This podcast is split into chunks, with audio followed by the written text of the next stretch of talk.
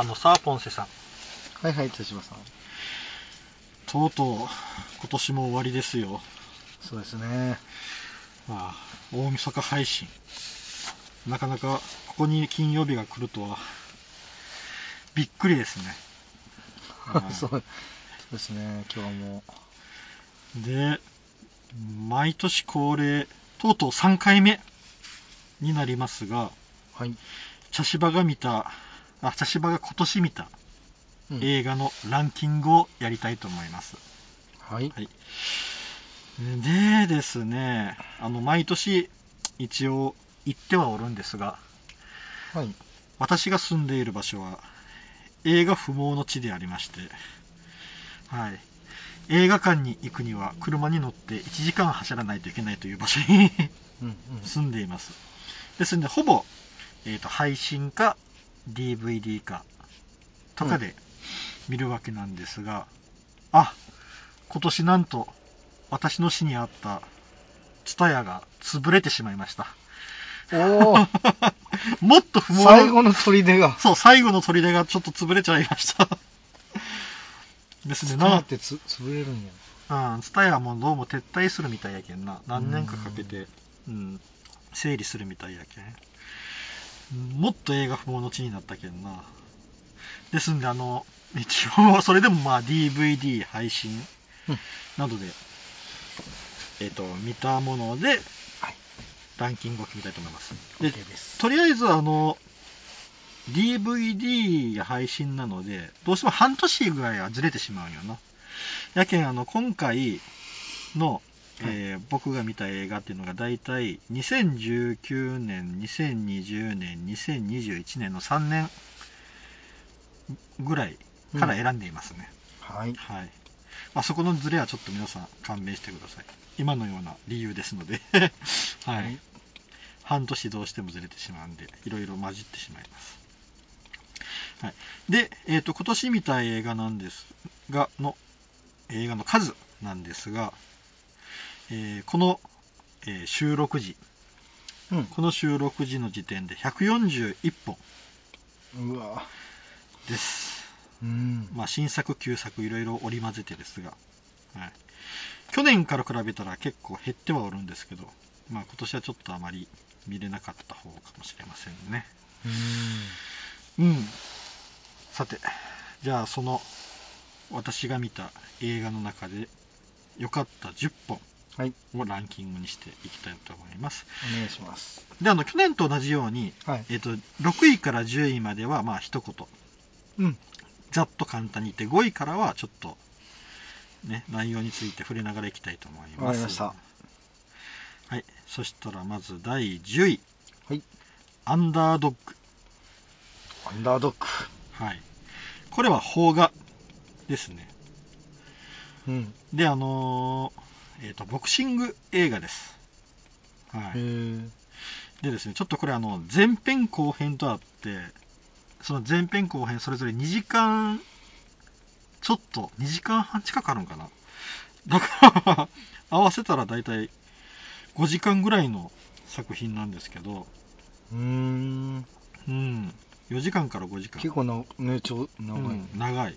長いけどな、すごい面白かった。うん、これ。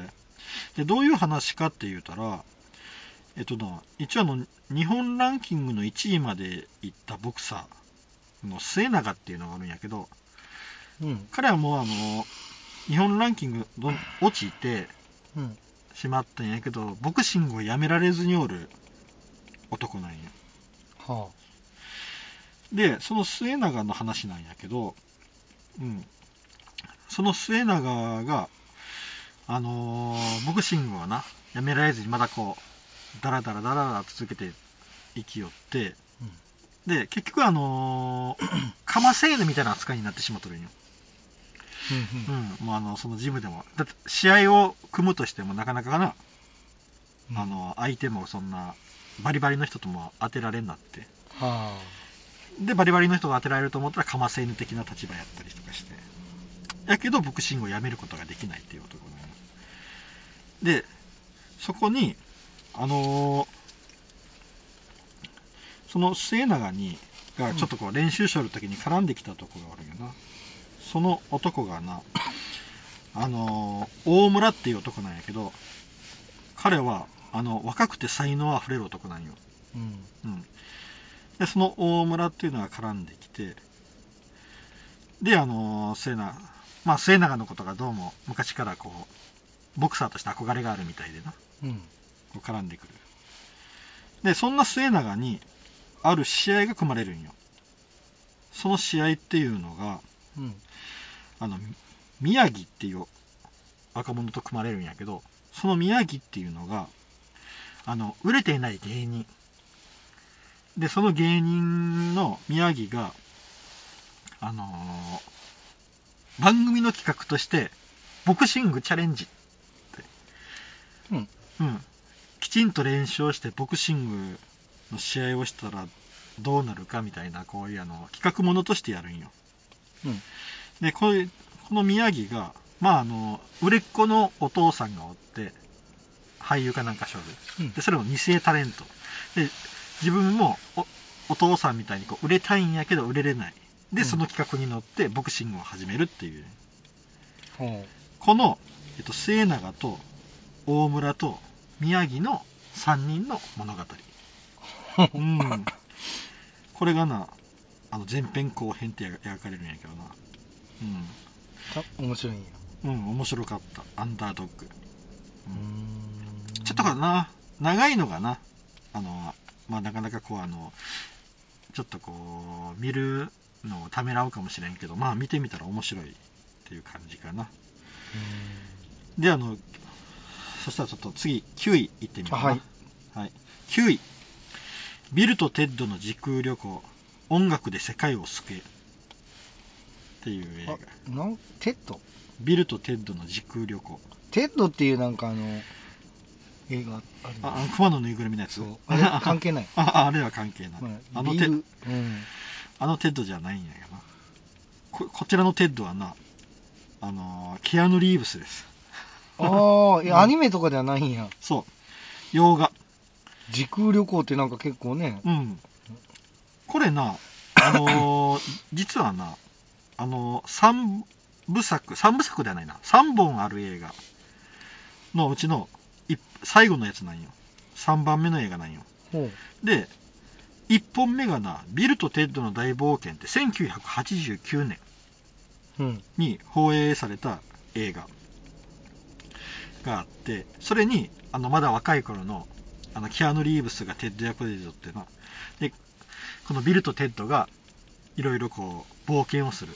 でうんも、その冒険っていうのが、あの、電話ボックス、うん電話ボックス型の、あの、タイムマシンうん。があって、その電話ボックス型のタイムマシンをつく使って、いろんな世界に行くっていうは、まあちょっとした B 級 SF コメディみたいな映画なんよ。うん。うん。で、2番目に作られたのが、ビルとテッドの地獄旅行。うん。これは、あの、1991年に作られた映画なんやけど、これも、あの、電話ボックス型の、あのータイムマシンを使うやつやけど、あの、拍子でちょっとビルとテッドが死んでしまって地獄に行ってしまうというね。うん。まあまたこれも B 級コメディ映画みたいなやつなんよ。うん。で、それが、今度3番目が2020年に作られたんよ。うん。うん。これがビルとテッドの時空旅行、音楽で世界を救え。あ、ごめんなさい。最最初のやつは何年ぐらい？1989年。あ、結構昔。俺が中学生ぐらい。うん。で、2番目が1991年。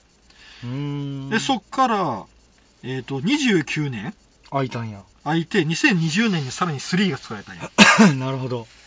で、今言うた通り、うん電話ボックス型のうん。タイムマシンを使ってあっちこっち行くいう話うん。をまた2020年にやるんやけど、うん。これがな、なんやろう。おバカな話なんやけど、最後なんかちょっと感動してしもたんよ。うん。これあのずっとな、ビルとテッドの大冒険っていうのか、ずーっと通じてな、あの一つのな、ことがあったんよ。うん。それがな、あの、未来から来た、うん。にあのー男に、うんお前らは音楽で世界を救うんだ。うんだから、なんかなんか聞いたことあるフレーズ、それ。あ、それさっき言った。あの、ビルとテッドなんか音楽で世界を救えって、なんか、なんか他にも聞いたこと聞いたことある？りそうじゃない？うんお前らは音楽で世界を救うんだから、うん。あのちゃんとしろみたいな感じの、うん。いうきっかけで、電話ボックスもらうんよ。うん。で、あの、このなんで、音楽と電話ボックス関係あるのかな。あの、ビルとテッドは、もともとあの、バンドをしとったんやな。うん。で、そのバンドが、うん。あのーそのバンドが作る歌が将来、うん。世界を救う。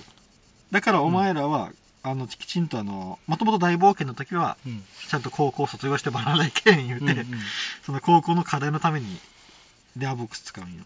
うん。うん。で、地獄旅行の時は何やったかな？地獄旅行で一応あの、世界的に有名にはなるんよ、最後。うん。あの、ワイルドスタリオンズっていうな、ロックバンドで。う。うんん。で、この3では、もう落ちぶれてしまっとるんよ、二人とも。うん。うん。うん。もうワイルドスタリオンズももう落ちぶれてしまって、で、うん。こあの、どうなるかって言ったら、あの、また死者が現れて、あの、これから77分25秒後に、時空が歪んで人類が滅亡する。うん。お前らが救ってくれ。お前らしか救えないんだって言って、ビルとテッドが、時空旅行するんよ。うん。で、これすごいおバカな話なんやけど、うん。でもなんか最後はな、グッとくるんよ。それがな、すごいなと思ってな。なるほど。音楽、音楽で世界を救う。それ、1と2は見とった？1と2は見た、一応。それは何、今回見たのか、その昔見たことがあった？いや、いや、今回見た。見てから3を見たんよ。へ一応押さえとった方がいいなと思って。うん。つながりもあつながりはちょっとある。あるね。うん、あるある。あの、うんそれを見とかんとわからんギャグとかが、あー人物とかがおるけんな。で、ちなみにこの映画な、現代がな、あの、ビルテッド、Face the Music っていう原題なんよ。 Face the Music っていうのは音楽に向き合うっていう意味なんやけど、うん。なんか、やっと3でうん。この音楽に向き合ったなっていう感じの作品でな。すごい良かったよ、これ。うん。よし、そしたらちょっと次行こうかな。8位。8位は、るろうに剣心最終章、ザ・ファイナル。うん、ルローニケンシンはフォーセさん知っとるかな？うん、まあ、あんまり見たことはない、見たことはないけど、うんあのうんタイトルは知っとる。あの、もともとのジャンプでやりよった漫画。うん。な。で、あれは昔、あの、ルローニケンシン3部作作られて、うほーん、で今回はそのつながりになるんやけど続きになるんやけど、ルローニケンシン最終章。うん、ザ・ファイナル、最終章を言うとんのにまたザ・ファイナルってうんつくん。あのこれも理由があるんよへーでこれであの完全に映画版の「ルローニケンシン」は終わり。これアニメ。あのえっと邦画。邦画実写。うんこれで終わりなんよ。であの前さっき言ったあの3部作のうん。後の話で、ちゃんとなその前に作られた3部作も現代あの原作にちゃんと沿って作られてるんよきちっと。うん。で、えっと、これも三部作？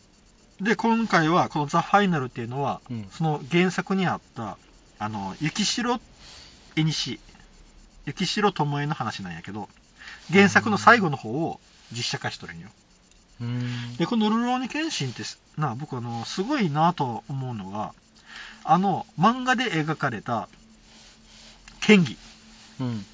殺人剣とかそういう剣技を、ちゃんと実写でやっとるんよ。あの、あの、縦のアクションが、うんすごく進化しとる。すごい面白いんや、見よって。うん。で、今回、その、ザ・ファイナルって、この後にな、ザ・ビギニングっていうのがあって、2部作なんよ、この映画って。へーうん。で、やけど僕はこのザ・ファイナルの方が良かった。うん。ザ・ファイナルが先で？ビギニングが？が後。へーうん。で、ザ・ファイナルでもう一応終わり。その、ルローニケンシンの話は。で、うん次のザ・ビギニングっていうのは前に戻るんよ。そのルローニケンシンの現れる前の話。あうん。エピソードゼロ的な。そうそうそうそう。んで、ザ・ファイナル、ザ・ビギニングで見たけど、僕は個人的にはファイナルの方が良かったなっていうね。うーん。あの、原作知っとる人で、まだあの、ちょっとあの、映画に手出てない人は、ぜひ見てほしいな。うんあの、ちゃんとな、あの漫画の中の剣技をな、実写でやりよるけん、すごい面白い。ちなみに漫画は見たんうん見とった？うん、見た見た。全部読んどる。でもこれもな、むかなり昔だけどな。俺一回も見たことない。あの、うん、キャラ一つも知らんぐらいのレベルで。うんあ、それでもな、このじ謙信っていうやつがおるんかな？あ、おるおる。人の名前。そうそれが主人公かな？そうそうそうそう。これあの、その、それな、漫画読まんでも、実写見ても面白いと思うよ。ここのまま見ても。。あの、あ、あのな、えっ、と、僕の知っとる、もうすでにうん70代になってる人が、これ見て面白かったって、あの、前の三部作の時のやつ。うーん。うん。すごい。うん70代の心をつかむ。掴んだんよ。うん。とうん。だけどそういうおじいちゃんが見ても、おじいちゃんおばあちゃんが見ても面白かったいうけん、うんん、かなりな、進化しとる、あのー時代劇やと思うよ。なるほどう。ん。あ、あとな、もう一個あの、主役が佐藤健なんよ。うんうんうん。その佐藤健が、この前の三部作の時は若かったんやけど、今回このザ最終章になって、うんちょうどルローニケンシンの主役と同じぐらいの年齢になっとるんよ、今。うん。やけんな、すごくな、あの、献身度がアップしとった。献献身っぽさがアップしとった。ほうほうほうほう。うん。年齢が近づいてるな。うん。そしたら次行こうかな。はい。えっ、と、7位。えー、青くて痛くて脆い。うん。です。青くて痛くてもろい。はいはい。これはな、邦画。はい。うん。なんか面白そう、ちょっと。うん。これな、青くて痛くて脆いってな、これあの、大学生の、えっ、と、田畑っていう男の子がおるんやけど、彼はな、ちょっとコミュニケーション能力が、あのーちょっと低くて、うん。もうあのーそれやったらもう人と付き合わん。人と深く、深いな、うん。付き合いをせえん言うて、決めとる男の子なんよ。うん。で、そのあある時、その大学生になって講義に、大学生になったばかりか。うん大学生になったばかりで、ああの、講義に出た時に、あの、こう、先生が授業をしおる時に、いきなりこう、女の子がバッと手を挙げるんよ。うん。で、その女の子が、あの、みんなが、えっと、武器を捨てたら、世界は平和になると思いますっていううん。よ。うん。で、そしたら、あの、みんなも先生もギョッとするんよ。うん。いや、そそれはわかるんやけど、うん。無理じゃんって。時代、こうん。う、世代的に。うん。ああの、この世相的にな。うん。あの、確かに、言うのはその通りやけど、無理じゃんっていうな。こと現実的じゃないと。そうそうそううん。いう、こう、ことを言い出す女の子がおったんよ。うん。で、その彼女が、秋吉っていう女の子なんやけど、うんそ、の秋吉とさっき言った田畑うんの二人が、まあ友達になるんよな。いろいろあって。で、そその二人が、えっ、と、世界を救うっていう目的で、モアイっていうサークルを作るんよ。うん。うん。これあの、まあ、あ秘密結社って言いよるんやけど、うん。まあサークルよな、大学生が作るけど、うんうんそそのモアイを結成してどうなっていくかっていう話。なるほど。うん。で、これな、はじめ、ゆるい青春ドラマかなと思って見よったらな、うん。めちゃくちゃ上質なミステリーやったんよ。うーん。うん。あとな、えっと、偏見とか、人の偏見とか、あの、いろんなこう、思い込みとか、うん。そういうものについてちょっと考えさせられるかなって思ったな。うん。すごく面白かった、これ。よくできとった。青くて痛くて脆い。うん。青くて痛くてもね。はい。うん。じゃあ次、6位。えーザ・ハント。うん。ザ・ハント、はい。ザ・ハント。これあの、洋画です。うん。で、これな、あのーあると、ある女性がパッて目を覚ましたら、すごいな、森の中におったんよ。うん。で、口にはな、あのーかま、こう、棒をかませられて、後ろで止められとったんようん。で、鍵でこう止められとって、外れんなってたから、物を喋れん状態になったから、あの、根ずこみたいな状態やな。うん。あの、根ずこみたいな状態で、こう、口にバッてこう、口かせはめられて。うん。で、目を覚めて、その、起きて、その、口かせが外れんと思って、周りを見渡したら、そういう状態の男女がいっぱいおるんよ。男女って、自分は男あ女性女性一人？うん。うん、その女性が、ファッと目覚めたら、周りにそういう口かせはめられた男女が。うんで、みんな目覚めて、こう、あの、集まってきたんやな。そしたら、広っ端の真ん中に、あの、大きなボックスがあったんよ。うん。うん。あの、木の箱。うん。で、これ、なんやろうって、こう、男が一人開けようとするんよ。うん。だけど、それ爆弾かもしれんけん。状態がな、異常な状態やけんな。みんながバーって離れて見よったら、そこカパッと開いて、中から豚が一匹走り出てきたんよ。うん。うん。で、その豚が走り去ってって、箱の中を見たら、そこに武器がいっぱい入っとっほた。うん。で、その武器と、あともう鍵も見つけたんかな。で、鍵を見つけて、は口かせも外して。で、あの、その武器をみんな手に取りよったら、どっかから、バーンって撃たれるんよ。う。うん。で、そっからどうなっていくかっていう話。ほでな、これな、いろいろどんでん返しがいっぱいあるけん、あまりな、う。あ詳しくは話せんのよな。あ、なるほど。で、時間も90分。うん。あいい時間ですあね。90分ぐらいが一番ええよな。う。うんすごい面白かった、これ。うん。ザハント。うわーちょっと面白そうやな、これはう。ん。あの、あ、そうそう、その武器を見つけて、そのさっき言った、目を覚ました女の子が、うん。とてもいい、こう、感じの男の人を見つけるんよ。うん。で、その男の人と、こう、武器を選んだりとか、しよるときに、バーンってこうな、狙撃があるんやけどな。う。うんん。あとこれな、すごい残酷シーンが多いけん、そういう人が苦手な人は気をつけてくださいっていう感じかな。うん。ザ・ハントです。はい、わかりました。じゃあ次、5位やな。こっから詳しくいくって思いよったけど、なんか、今までもずっと、ちょっと話しすぎた気がする。よし、そしたら5位。はい。えっ、と、アルプススタンドの端の方。おこれは？うん。これはな、邦画です。うん。うん。アルプススタンドの端の方ってな。まあ、この題名聞いたらなんとなくわかると思うけど、高校野球。そう、高校野球の話。で、これ。な、あの、夏の甲子園大会の1回戦の話なんよ。うん。で、この題名の通り、アルプススタンドの端の方で、野球に興味のない女の子らがわちゃわちゃ喋っているというほ 話なんやけど、うん。う応援に来とんじゃない学校の。そうそう、学校の応援で無理やり連れてこらはいれたはいはいはい。もう全全校応援みたいな。うんそうそうそうそう。やけど、野球に興味ないけん、うんもうルールもわからんぐらいない。実際いっぱいいる人ね。そうそうそうそうそうそう。んそうそういう子らの話。はいはい。うん。で、これな、そのアルプススタンドの端の方で、えっと、安田っていう女の子と、タミヤっていう女の子、二人が、うん。そこで、なんでこんな粉いけんのよってこうんう、言いながら見よるんやよ。で、えっと、そこに、あの、元野球部員の藤野っていう男の子もうん。うん。おるんよ。うん。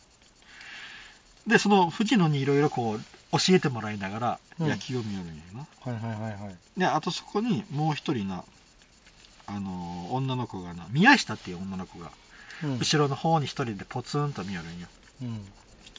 で、さっき言った安田とタミヤっていう女の子は演劇部なんよ。はあはあ。で、演劇部で、自分らも大会あったんやけど、部員の中でインフルエンザの子が出て、うん。大会に出れなかった。うん。で、あとさっき言った元野球部員の藤野。これもなんで野球部辞めたのに、そこに来てるのか。まあ全校やけ当然なんやけど、複雑な気持ちで見よるんよ。うん。で、その宮下っていうさっきポツンといる女の子っていうのは、ものすごい優等生で、いつもい学れ学校で一番うんうんうん。成績を取ってる女の子なんよこの4人の話。なるほど。でこれなすごいのがなもともとな高校演劇なんよ。うん。これって。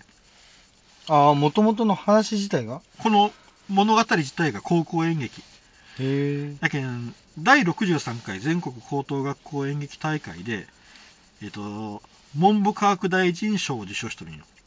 これ最優秀賞に当たる賞なんやけど、ほうん、あの兵庫県立東播磨高校演劇部が作った。う。へえ、すごい。それが映画になって、うん、なっとるんよ。脚本がいいっていうことね。そう脚本が超いいんよ、でこれ面白いのがな全く野球しよるシーンが映らんのよ。ああ。もうずーっとアルプススタンドの方だけ。なるほど、なるほど。だけどすごいあのあ元演劇なんやなっていう感じ。うー。うん。ん全く試合シーンが映らんのよ。でもな試合展開が分かるんよ。どういう試合展開をしようか。はいはい。この会話で。うんううん。うん。んこれすなあすごく面白いよ。うん。で、えー時間75分おー、これもまたいいな。う んちょうどいいよな。ーうん。うん、これはなめっちゃ面白かったとしああすごいと思った。あの高校演劇が面白いんやなって。うん。うーん。じゃあ次。4位。4位は悪人伝。もうでもこ、こそれで4位、5位か。さっきので5位か。うん。こんな、すごいぞ。4位は悪悪人人伝伝。はい。うん、これはな韓国映画です、来ましたね、韓国。うん、これなどういうどういう話かって言うたらうん。あの韓国のある町で連続殺人が起こりよったんよ、ああ。うん、でそれをなチョン刑事っていうのがうん。追いよったんよなうん。あのーこう殺人が何個かあるんやけどあれこれなんか共通点があるぞってその共通点っていうのがあのー被害者がの車に何者かが車を当てて、は後ろからなこうおかま掘るんよな、あ。うんうんでそこでこう降りてきた時にうん。うん。こう刺し殺すっていう手口の連続殺人。うんうんうん。だけどこのチョン刑事はこの何個か起こった殺人事件がこの車で起こっててその車の後ろにへこみがあるっていうのが気づいてうんあこれは連続殺人やって連続殺人犯がおるってうんうん。来とったんよ。である日その連続殺人犯がまた現れるんよ。うん。でその被害者っていうのがうん。ヤクザの組長やったんやはヤクザの組長がこうバーッとめった出しにされたけど返り討ちにしたんよ。あうんうん、あのー知らなかった。うん。で、その組長っていうのが、チャン・ドンスっていう組長なんやけど、被害者？被害者うんうんこう、ブワーって刺されたんやけど、やっぱ修羅場くぐってきとるけん、返り討ちにしたんや。うんで、チョン刑事は、ああ、組長が刺されたって。うんで、捜査をまた始める。で、このヤクザの組長は、あ お俺の弾を狙いやがって、言うて、探せって、うんその犯人を探す。うんで、その刑事と組長が同じ連続殺人犯を探し始めるっていう話。で、その両者が手を組むんよ。う。うんんで、これの話のすごいのは、これな、本当に起こった出来事に脚色を加えて作られてるんよ。実話が元になってるとそう、実話が元になってるんよ。えヤクザって韓国にあるの？あ、韓国にもやっぱ、韓国マフィアみまあ、まあ、まあ、そうやろな。反社会的集団やな。なるほどなうん。反社会的集団は多分おるんやろな。うん。こう事実があってうん、それに脚色を加えられてると。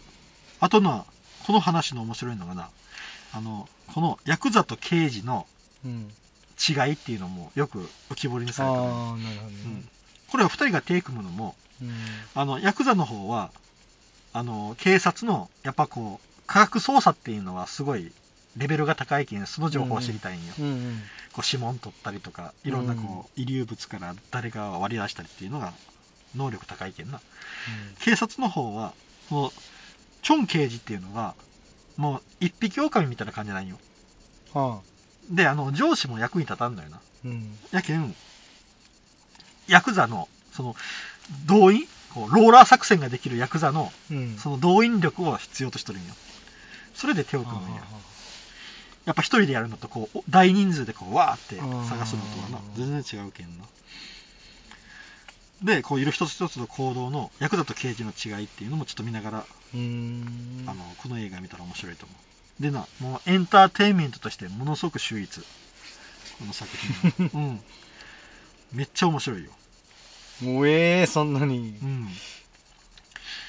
悪人伝。4位な。はい。じゃあ次、3位。えー、透明人間。おっとうん。3位、透明人間。これはよ、はい洋画です。はい。うん。これな、まあ、透明人間は知っとるよな、当然な。ポンチョさんな。うんうんこれな、あのーある日な、セシリアっていう女の人が、恋人のエイドリアンっていう男からうん。逃げるんよ。うん。で、なんで逃げたかって言ったら、このエイドリアンっていうのが、あの、すごいな、あのー精神的 DV をしてくる男やったんよ。こう支配しようとしてくるうん。男やって。で、セシリアはそっから逃げ出して、うん。で、あのー妹の友達？あ、違う、うん妹の恋人か。妹の恋人が、の家にかくまってもらうんよ。うん。そしたら、そそのセシリアの周りでうん。不思議なことが起こり始めるっていう話なんよな。うん、まあ、あまりな、こう、ちょっとこう、詳しくは言えれる、あうん、ーうん。それが面白いところだよね。そうそう。まあ、透明人間が現れるんよ。簡単に言うと、セシリアの。それは言っていいんや。まあ、それはわかるう。ん。うん。うなんかな、あのスタンドみたいな。ー スタンドとはまたちょっと違う。違うねでもな。うん。で、な、面白いのがな、この、透明人間がな、あのな、あのー昔の透明人間って言ったら、うん。自分の姿が見えないから、結構あの、暴力的な攻撃に出るっていうのが多かったんやけど、うん。今回のこの透明人間って、うん。すごいな、精神的に攻めてくるんよ。透明なくせに？そうそうそうそう。やけんな、あの、透明やのに精神的に言ってもう無敵じゃない？そうそうそうそう。あの、セシリアを、うんの周りから、外堀からうんこう埋めてって、うん。で、孤立させていくんよ。めっちゃプライドが高くて性格悪いんよ。この透明人間が。それがな、すごい面白い。うん。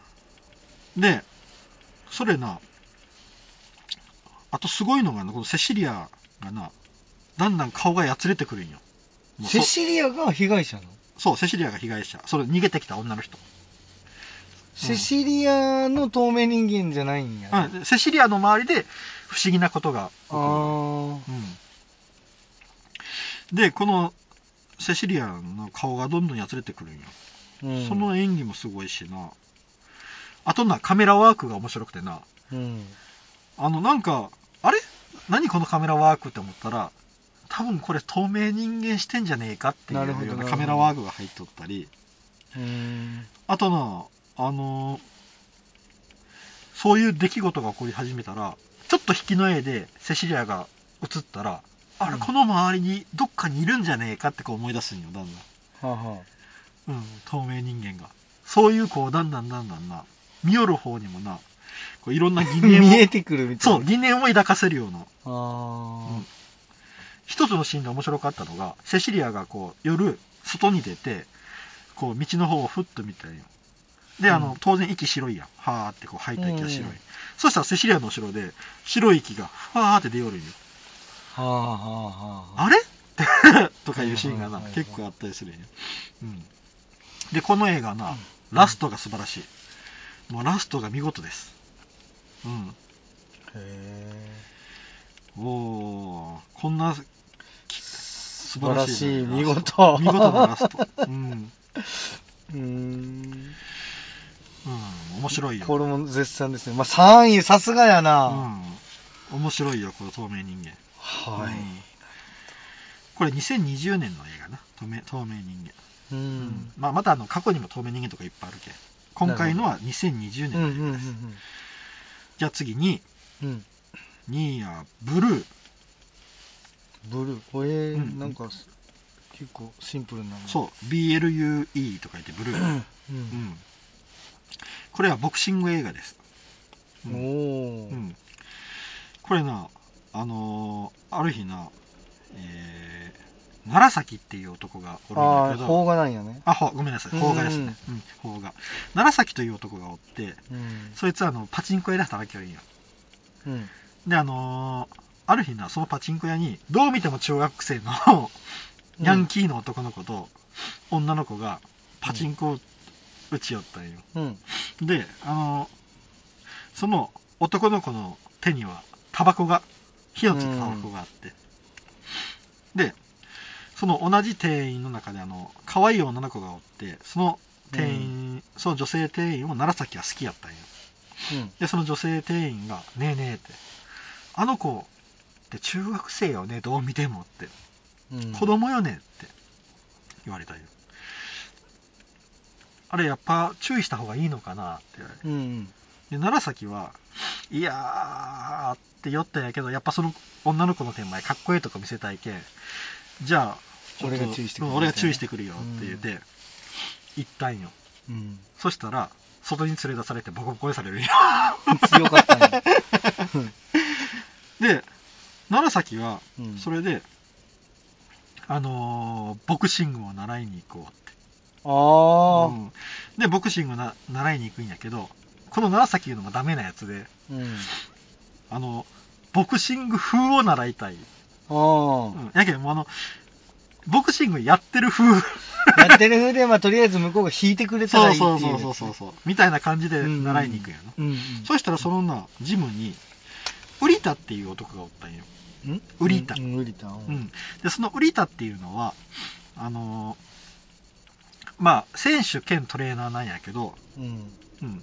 すごい優しいやつ、優しいやつで、あの、その楢崎の無茶な要求を聞いてくれて、じゃあ、とりあえず練習してみますかってこう、うんちゃんと付き合ってくれる。うん。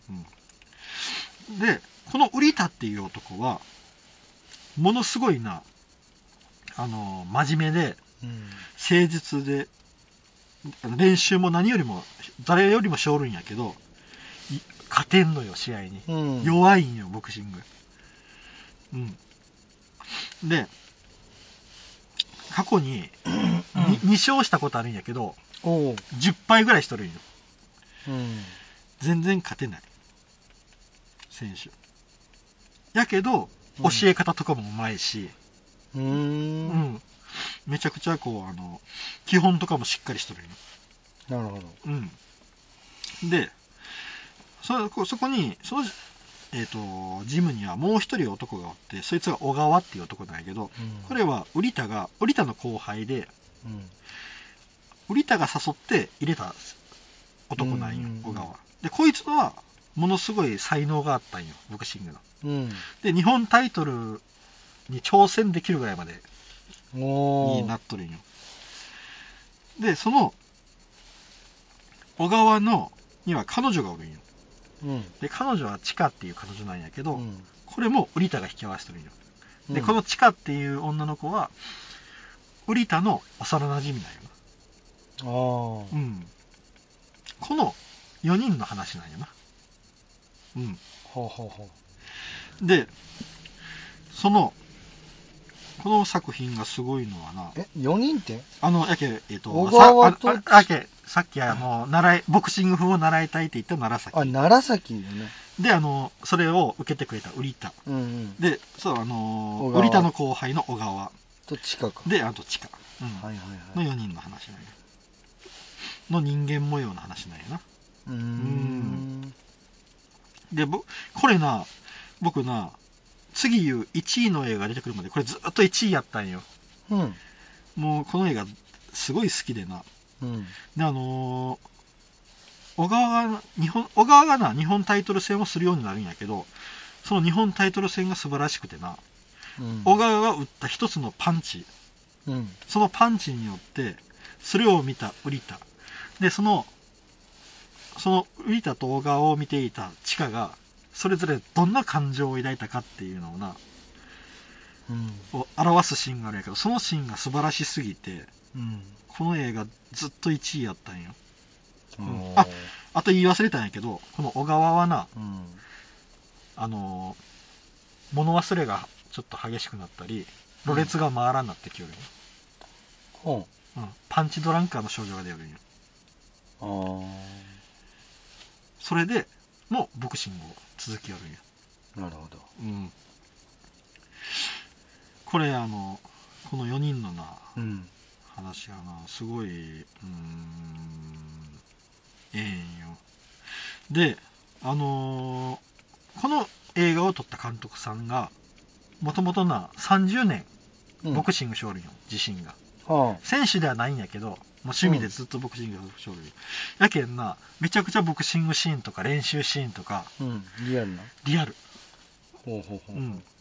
であとこういう好きなことボクシングを続けてうん。いくことの残酷さうん。を描かれるんやけどうん。でも最後はすごくあー後味がいいというかなんかちょっとこうな切ない。切ないしでもなんかちょっと希望を感じたり残酷さも感じたりこういろんな気も感情が出てくる映画。う。うん。ん。これは、うん、すごく僕好きな映画やな。ブルー。ブルー。ブルー、はい。うん、で1位です。これを超えた。うん。もうな1位2位はな本当ちなみにこれ、新しい映画、このブルーは。ブルーは2021年の映画。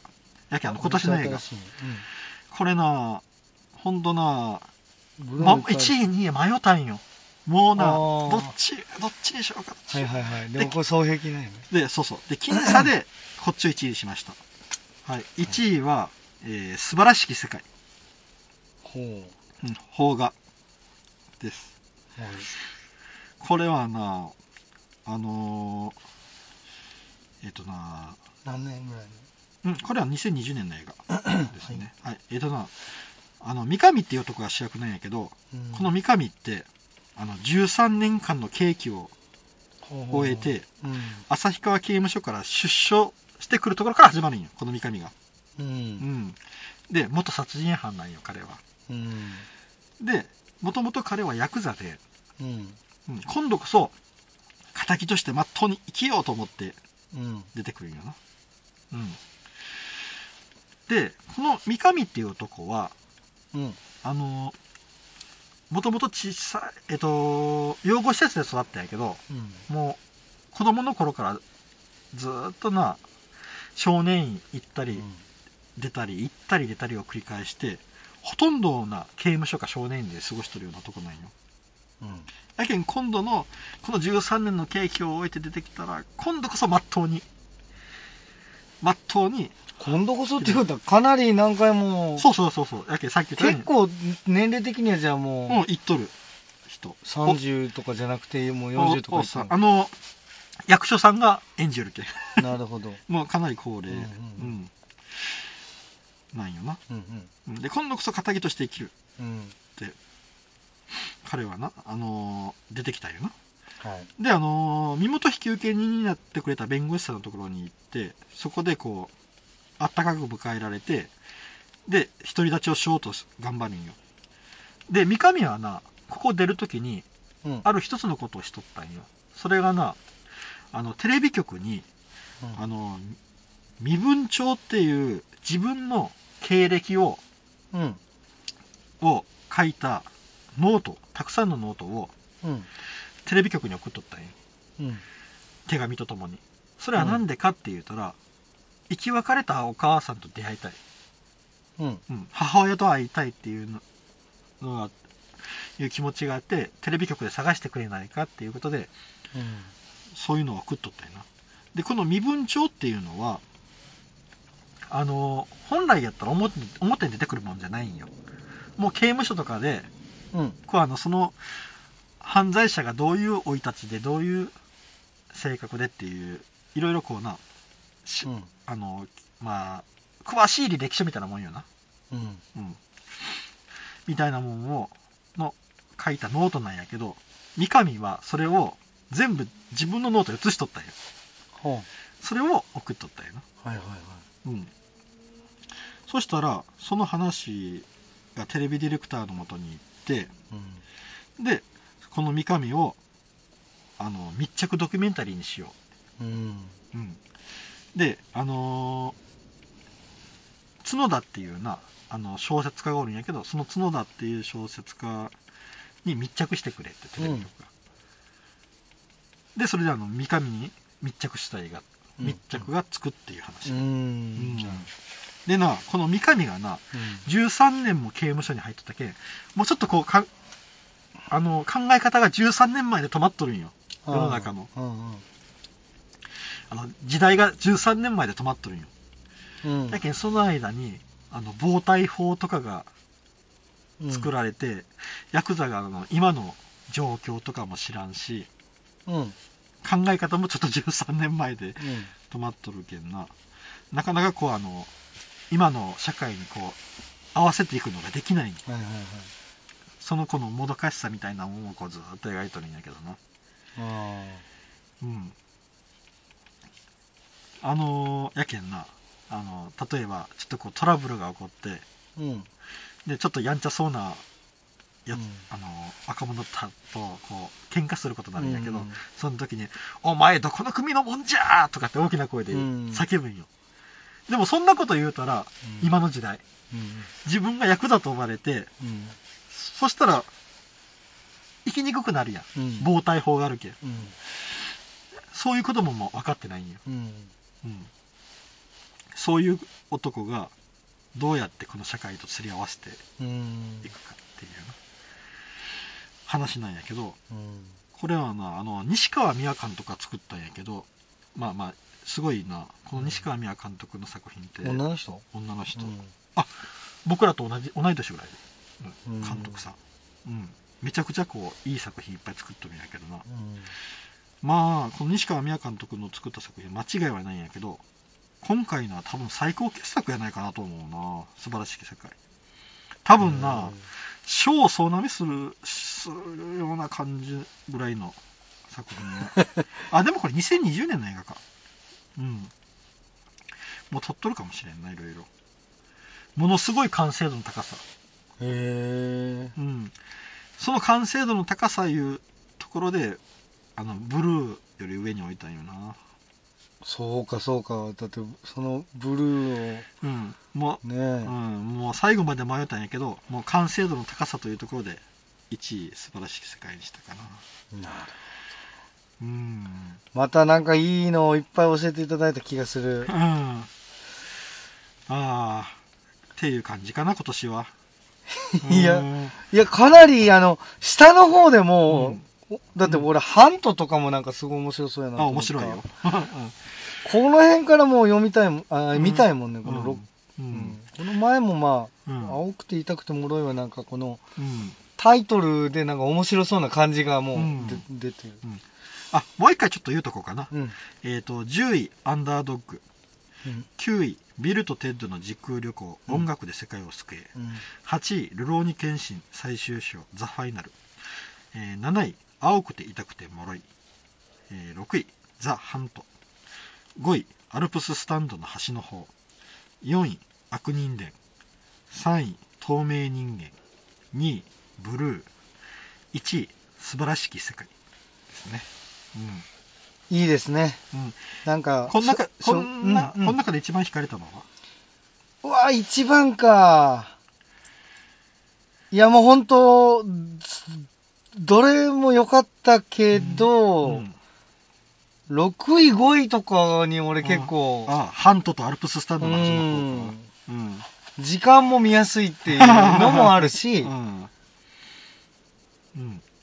ら本当になんか脚本がいいんだろうなっていうのが伝わってきた。うん、なるほど。うん。うん。あ、こうやって見たら、あの、邦画がだいぶ入ってるな。邦がい1234あ6作入っとる。じ10本中6作入っとあ、る。な俺、邦画好きやもん。うん。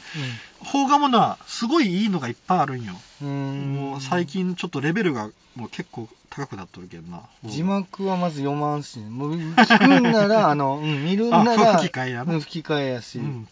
だからもう邦画がの方がいいんですよ。ん。その辺が。まあうはん今回邦画多かったな、うん。でこ今回はこういう形になりました。はい。ありがとうございます。はあ、そしたら皆さんもこれ気になったものがあったらぜひ見てみてください。また正月にね、そうやな。うん、正月休み利用して。うん。そうやな。見るのもいいと思います。うん。あの、うん、えっとな、今の時点でな、えっと、透明人間と悪人伝はもう Amazon プライムにあったな。お？うん。やけん、あの、会員になった人は見れると思います。なるほど。うん。じゃあぜひうん見、てみましょ。はい、以上です。はい、ありがとうございましたありがとう。ございました。